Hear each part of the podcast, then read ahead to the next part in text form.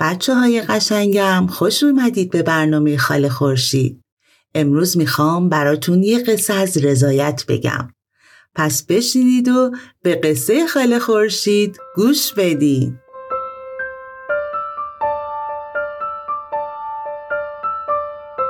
روزی روزگاری در زمانهای دور دور پرنسس زیبایی در قصر همراه ملکه و پادشاه زندگی می‌کرد. اسم پرنسس قصه ما ماهبانو بود. ماهبانو تنها فرزند پادشاه بود. اون هر چیزی که دلش می‌خواست رو داشت و اگه چیزی وجود داشت که ماهبانو اونا نداشت پادشاه از زیر زمین هم که شده برای دختر یکی دونش تهیه می‌کرد. اون یه اتاق مخصوص لباس داشت.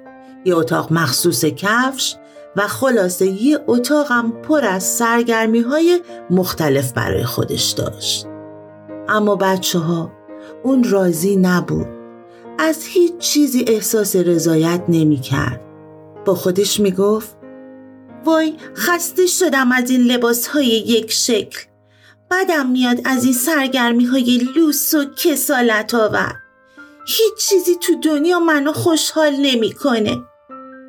ندیمه پرنسس که زنی دانا و عاقل بود حرفهای ماهبانو رو شنید و به فکر فرو رفت. اون شاهد بود که پرنسس هر روز کسلتر و بی‌حوصله تر میشه و به ندرت خنده به چهرش میاد. یک روز که پرنسس همینجور داشت با خودش قرقر می‌کرد ندیمه بهش میگه بانوی من فکری به سرم زد من شما رو با لباس مبدل به شهر می‌برم. شما از نزدیک می‌تونید زندگی مردم خود رو ببینید و در دلش به زیرکی خودش خندید. ماهبانو از این پیشنهاد خیلی خوشش اومد چون تا به حال از کاخ پاشو بیرون نذاشته بود. بالاخره سحر شد و پرنسس لباس یکی از ندیمه ها رو به کرد. و همراه ندیمه مهربون خودش از راه مخفی قصر وارد شهر شدند. مردم کم کم از خونه هاشون بیرون می آمدن تا در میدان شهر اون چیزی رو که داشتن رو به خرید و فروش بذارن. چهره مردم، طرز لباس پوشیدن و رفتارشون زمین تا آسمون با اهالی قصر فرق داشت. لباسهای پاره، نخنما شده، صورتهای تکید و آفتاب سوخته که گرد فقر روی همشون نشسته بود. از کنار زنی گذشتن که سه تا بچه کوچیک با صورتهای بسیار شیرین داشتند. زن التماس می‌کرد لطفا لطفا این دست پونه ها رو بخری دخترام گرسنن سپیده نشده اونا رو از صحرا چیدن. مرد دیگه فریاد ضعیفی کشید و گفت به من عاجز کمک کنید.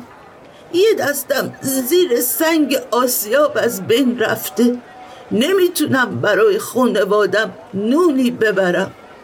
و صداهای دیگه که از همه جای میدان به گوش پرنسس می‌خورد.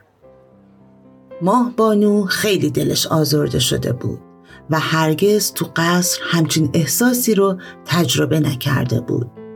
اون به قصر برگشت و تصمیم گرفت به مردم شهرش کمک کنه. پس دستور داد مکانی بسازید که همه کودکان شهر بتونن در اون خوندن و نوشتن یاد بگیرن. برای معلولین شغلهایی فراهم کنید که مناسب وضعیتشون باشه و بتونن امرار معاش کنن. پناهگاهی برای بیپناهان درست کنید که بتونن وعده غذایی در اون بخورن. و خلاصه کلی دستورات خوب دیگه که همه و به خصوص پادشاه و شگفت زده کرده بود ماه بانو از اون سال دیگه هرگز احساس نارضایتی نکرد و تا آخر عمر با کارهای نیکی که برای مردمش انجام می‌داد همیشه خوشنود و راضی بود و خدا رو شکر می‌کرد.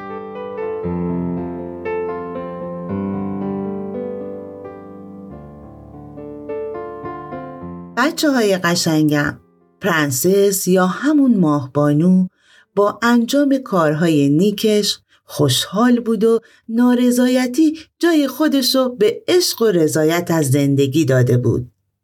امیدوارم همتون با رضایت زندگی کنید.